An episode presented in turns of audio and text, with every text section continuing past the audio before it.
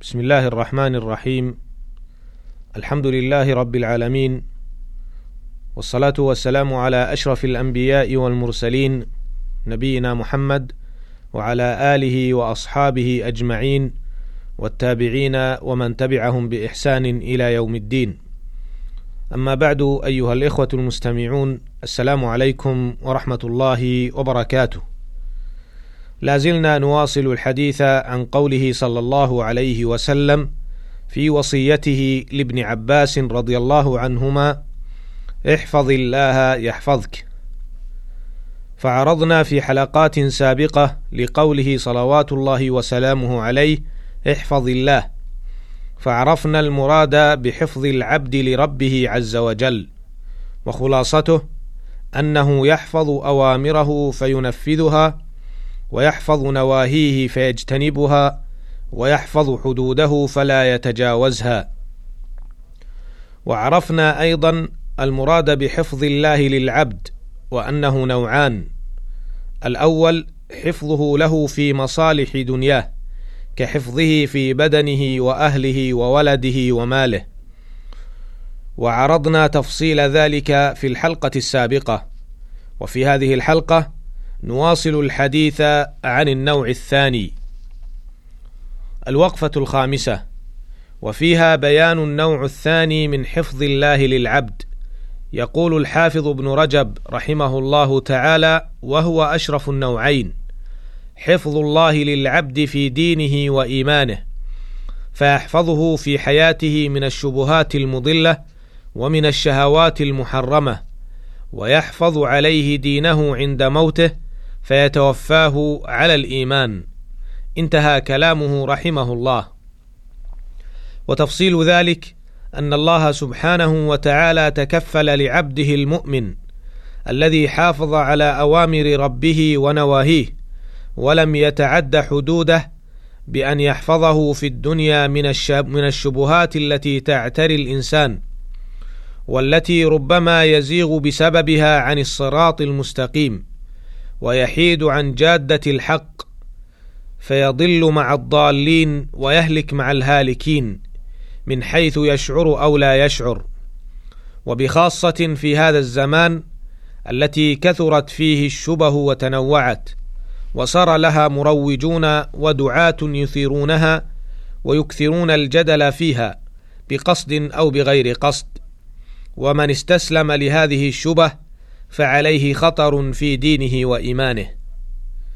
ومن حفظ الله أيضا حفظه لعبده في هذه الدنيا من الشهوات المحرمة التي يزينها الشيطان للإنسان ويسهل له الوقوع فيها وبخاصة في هذا الوقت الذي تعددت فيه مصادر الشهوات ومواردها فمن لم يحفظ الله تعالى لم يسلم من الوقوع فيها.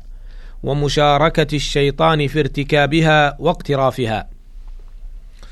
ولهذا كله كان رسول الله صلى الله عليه وسلم يدعو ربه بأن يحفظه بالإسلام وكان يعلم أصحابه هذا الدعاء. روى ابن حبان في صحيحه عن عمر رضي الله عنه أن النبي صلى الله عليه وسلم علمه أن يقول اللهم احفظني بالإسلام قائما واحفظني بالإسلام قاعدا واحفظني بالإسلام راقدا. ولا تطمع في عدوا ولا حاسدا أي لا تستجيب دعاء عدو ولا حاسد في. ويقول ابن عباس رضي الله عنهما في قوله تعالى إن الله يحول بين المرء وقلبه. قال يحول بين المؤمن وبين المعصية التي تجره إلى النار. وقال الله تعالى في شأن يوسف عليه السلام حيث حفظ الله تعالى في صغره وشبابه يقول كذلك لنصرف عنه السوء والفحشاء إنه من عبادنا المخلصين ومن حفظ الله لعبده أن يحفظه عند موته من الزيغ والهلاك فيتوفاه الله على شهادة الحق لا إله إلا الله محمد رسول الله وما أحوج الإنسان في تلك اللحظات الحرجة إلى تلك الشهادة العظيمة التي يلقى بها العبد ربه لأن من لقي الله بها دخل الجنة وحرم جسده على النار. روى مسلم في صحيحه عن أبي هريرة رضي الله عنه أنه قال قال رسول الله صلى الله عليه وسلم أشهد أن لا إله إلا الله وأني رسول الله لا يلقى الله بهما عبد غير شاك فيهما إلا دخل الجنة. وروى أيضا من حديث عبادة بن الصامت رضي الله عنه أن رسول الله صلى الله عليه وسلم قال من شهد أن لا إله إلا الله وأن محمدا رسول الله حرم الله عليه النار. وفي رواية أدخله الله الجنة من أي أبواب الجنة الثمانية. فمن حفظ الله تعالى في هذه الدنيا حفظه الله تعالى عند الموت فيتوفاه على الإيمان.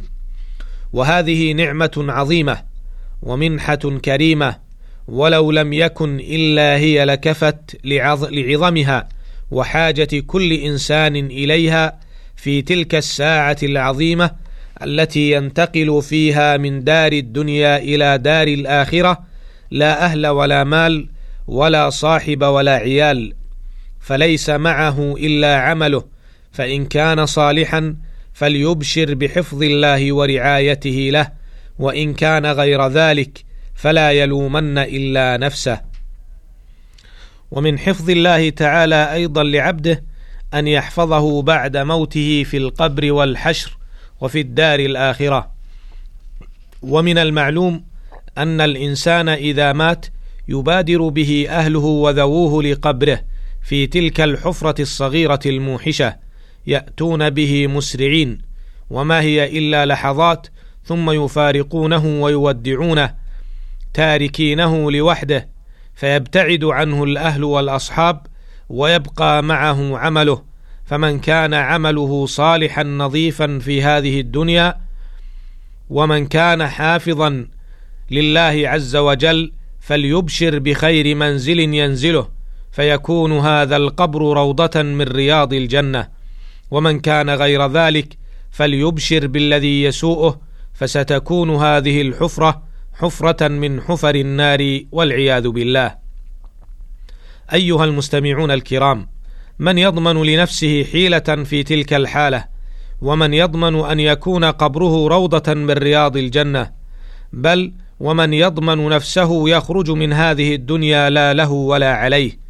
إن الأمر جد خطير وعظيم وإن الناظر في حياة كثير من المسلمين اليوم يجد أن الاستعداد للقبر وضمته ووحشته ضعيف عند الكثير.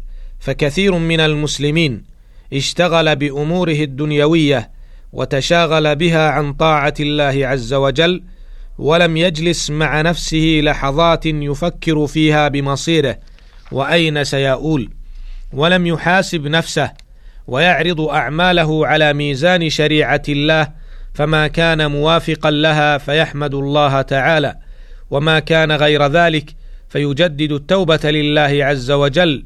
ويقلع عما يرتكبه من معاصي وآثام.